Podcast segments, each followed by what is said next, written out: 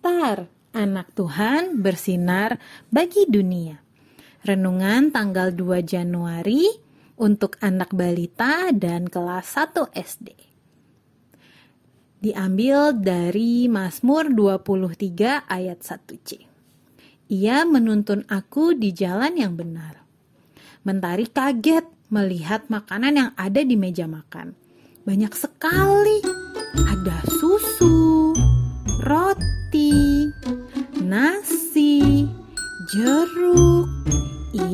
ikan, ayam, wortel, pisang, dan sayuran lainnya.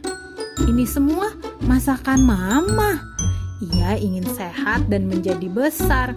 Karena itu Mentari sangat suka dengan masakan. Sebelum makan, Mentari ingat mama pernah bilang untuk berdoa sebelum makan. Mentari pun juga mencoba mengingat-ingat doanya mama. Sebelum makan, Mentari pun meniru doa mama. Tuhan Yesus, terima kasih untuk makanan yang enak ini. Aku ingin tetap sehat.